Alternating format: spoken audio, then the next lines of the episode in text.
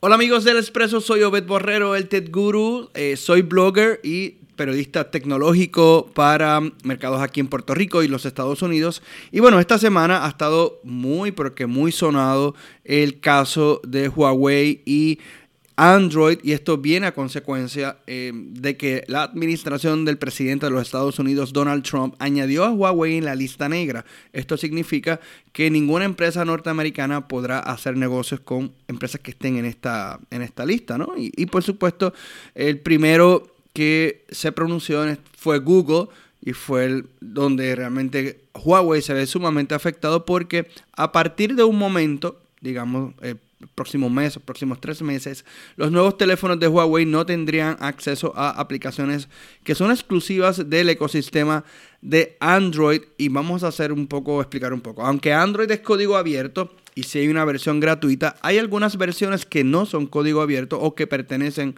con exclusividad a Google como Gmail, el Play Store, eh, YouTube, entre otras aplicaciones que son específicamente de Google.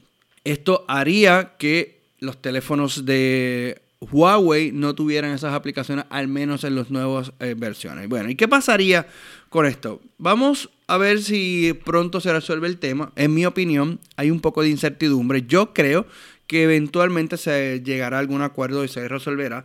Eh, la, administración de Donald Trump acusa a Huawei de espionaje, pero al día de hoy todavía ningún usuario, ningún hacker, ningún experto en tecnología, ningún laboratorio mundial ha logrado probar esto. O sea que no, no ha sido algo por lo cual se vea alguna justificación científica o técnica.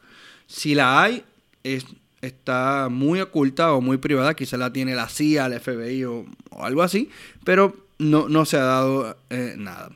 En cuanto a si se resolverá o no, creo que en un momento dado se va a tener que resolver porque Huawei no es ZTE. De hecho, es importante destacar también que eh, no es la primera empresa tecnológica la cual eh, cae en esta lista. En este caso, ZTE, una empresa también china más pequeña. El año pasado fue fue también añadida a la lista y por supuesto ninguna empresa puede hacer esto. ¿Qué pasa con Huawei? Bueno, Huawei es la principal o uno de los principales eh, productores, líderes en ventas de teléfonos Android y también compran todo lo que tiene que ver con, en este caso, los chips o los procesadores. Al esto suceder, la, ola de reversa o lo que le llamamos la virazón, pudieras decirle un nombre, es que Huawei dejaría de comprar y de invertir miles de millones de dólares en la industria o en la economía norteamericana. Y yo creo que también habrá un cabildeo interno de empresas norteamericanas para que esto se resuelva porque a Qualcomm ni a Intel ni a Google le conviene que una empresa tan grande que vende tantos teléfonos eh, ya no pueda hacer negocio. Esto es un, esto es un punto muy importante a, observar. Y lo otro es qué posibles represalias pudieran tener, en este caso China, con empresas norteamericanas. Y la primera que les puede venir a la mente es Apple. Apple, aunque sí es una empresa que está basada en, los Estados Unidos, todos saben que su producción, su desarrollo está eh, hecho en esa área, en China, Asia, Imagínense lo que pudiera suceder si China toma una represalia parecida a la cual Estados Unidos está haciendo con Huawei. Así que pudiera también eh, verse afectado y, ambas son empresas muy poderosas, muy, muy poderosas. Hay un cabildeo intenso. Así que pudiera ser que esto se resuelva eh, pronto. Por el momento Estados Unidos ha dado una tregua de tres meses Así que lo que, lo que parecía algo inminente se ha convertido en algo ya un poco, vamos a llamarle ya tres meses. Yo creo que en ese tiempo vamos a ver cómo ocurre o, cómo sucede toda esta negociación. En cuanto a los usuarios de Huawei, que esto es una pregunta muy común en las redes eh, sociales, ¿qué pasaría ahora? ¿Debo preocuparme? ¿Qué debo hacer? ¿Qué pasaría si me quedo sin Android? Bueno, eh, definitivamente es, algo cual tomar en cuenta, pero tampoco es algo que yo creo que le puede, que le quite el sueño. Si usted tiene ya un teléfono de Huawei con Android, el mismo estaría funcionando.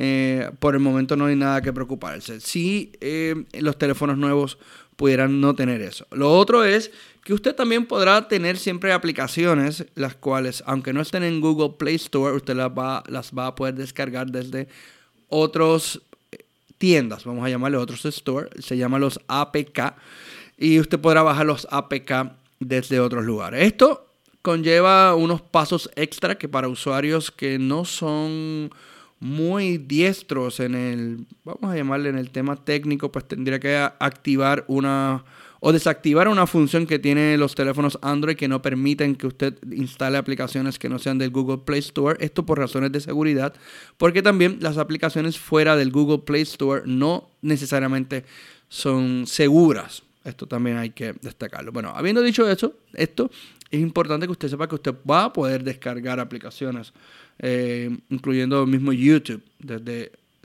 digamos que lo, se lo prohíban o no esté disponible, usted la puede descargar, descargar el APK.